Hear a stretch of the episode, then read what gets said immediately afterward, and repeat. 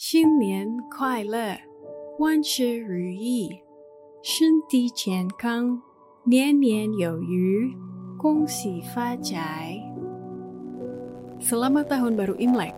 Semoga saudara-saudara kita semua berbahagia, sehat, sukses, dan bertambah makmur.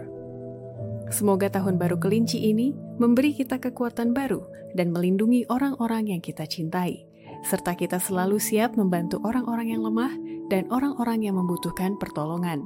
Dan kita tidak gentar dalam menghadapi keadaan dan tantangan apa pun yang akan terjadi di tahun baru kelinci ini, selama Tuhan Yesus bersama dengan kita. Salam sigap dan shalom. Renungan kita pada hari ini, Minggu 22 Januari 2023, berjudul Dia Penuh Belas Kasihan. Ayat intinya terdapat di dalam Mazmur 90 ayat 14. Kenyangkanlah kami di waktu pagi dengan kasih setiamu, supaya kami bersorak-sorai dan bersuka cita semasa hari-hari kami.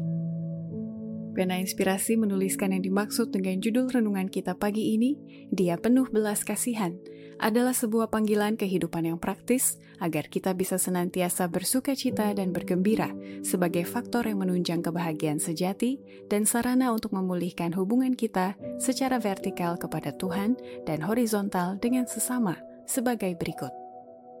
Pertama, kita baru bisa merasakan pengalaman Kristus seperti ditulis Daud, dia penuh belas kasihan, bila mana kita selalu berharap dan tetap setia berjalan bersama Tuhan Yesus, sehingga kita dapat merasakan damai, kasih, dan perlindungannya yang senantiasa mengasihi setiap orang percaya. Tuhan mengasihimu, Tuhan itu penuh belas kasihan. Janjinya adalah, mendekatlah kepada Allah dan ia akan mendekat kepadamu. Yakobus 4 ayat 8. Ketika musuh datang seperti air bah, roh Tuhan akan melawan dia untukmu. Camkan dalam pikiran bahwa Yesus Kristus adalah pengharapanmu. Dalam hal-hal yang menyedihkan yang akan datang kepadamu kapan saja, Kristus berkata kepadamu, kecuali kalau mereka mencari perlindungan kepadaku dan mencari damai dengan aku, ya, mencari damai dengan aku. Yesaya 27 ayat 5 Kedua, kita baru bisa merasakan pengalaman Kristus seperti ditulis Daud, dia penuh belas kasihan, bila mana kita hidup oleh terang yang hangat dan ramah dari Yesus yang adalah matahari kebenaran, sehingga kasihnya senantiasa akan mengisi hati kita. Kita harus hidup dalam terang yang hangat dan ramah dari matahari kebenaran. Tidak ada satupun kecuali belas kasihannya, kasih karunia ilahinya, kuasa agungnya, yang dapat menyanggupkan kita untuk mencengangkan musuh yang tak berbelas kasihan dan menundukkan pertentangan hati manusia. Apakah kekuatan kita? Sukacita Tuhan. Biarlah kasih Kristus yang mencairkan, mengisi hati, dan kita dilembutkan dan ditundukkan, siap menerima kuasa yang Ia sediakan bagi kita. Ketiga, kita baru bisa merasakan pengalaman Kristus seperti ditulis Daud, dia penuh belas kasihan.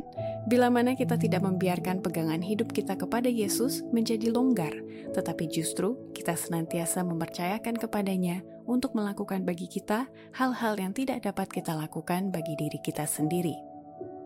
Tidak bisa dimaafkan di bawah cobaan mana pun karena membiarkan pegangan kita pada Allah menjadi longgar. Meskipun belas kasihan manusia bisa gagal, tetapi Allah tetap mencintai dan mengasihani dan mengulurkan tangannya untuk menolong. Tangan kekal Allah merangkul jiwa yang berpaling kepadanya meminta bantuan. Allah ingin agar anak-anaknya meminta kepadanya dan mempercayakan kepadanya untuk melakukan bagi mereka hal-hal yang mereka tidak dapat lakukan bagi diri mereka sendiri. Keempat, kita baru bisa merasakan pengalaman Kristus seperti ditulis Daud, dia penuh belas kasihan, bila mana kita konsisten memelihara kehidupan saleh sebagai orang Kristen dan menjaga percakapan suci, agar kita bisa senantiasa sebagai pembawa terang kepada dunia. Kehidupan saleh orang Kristen dan percakapan suci adalah kesaksian sehari-hari terhadap dosa dan orang-orang berdosa, tetapi ia harus menyampaikan Kristus, bukan diri sendiri. Kristus adalah obat manjur bagi dosa. Penebus kita yang penuh belas kasihan telah menyediakan bagi kita pertolongan yang kita perlukan.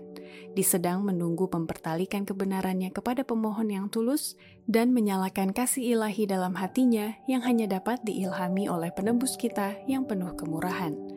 Kalau begitu, marilah kita yang mengaku saksi-saksinya di bumi, duta-dutanya dari istana surga, memuliakan dia yang kita wakili dengan menjadi setia kepada kepercayaan kita sebagai para pembawa terang ke dunia. Demikianlah renungan kita pada hari ini. Kiranya Tuhan memberkati kita semua.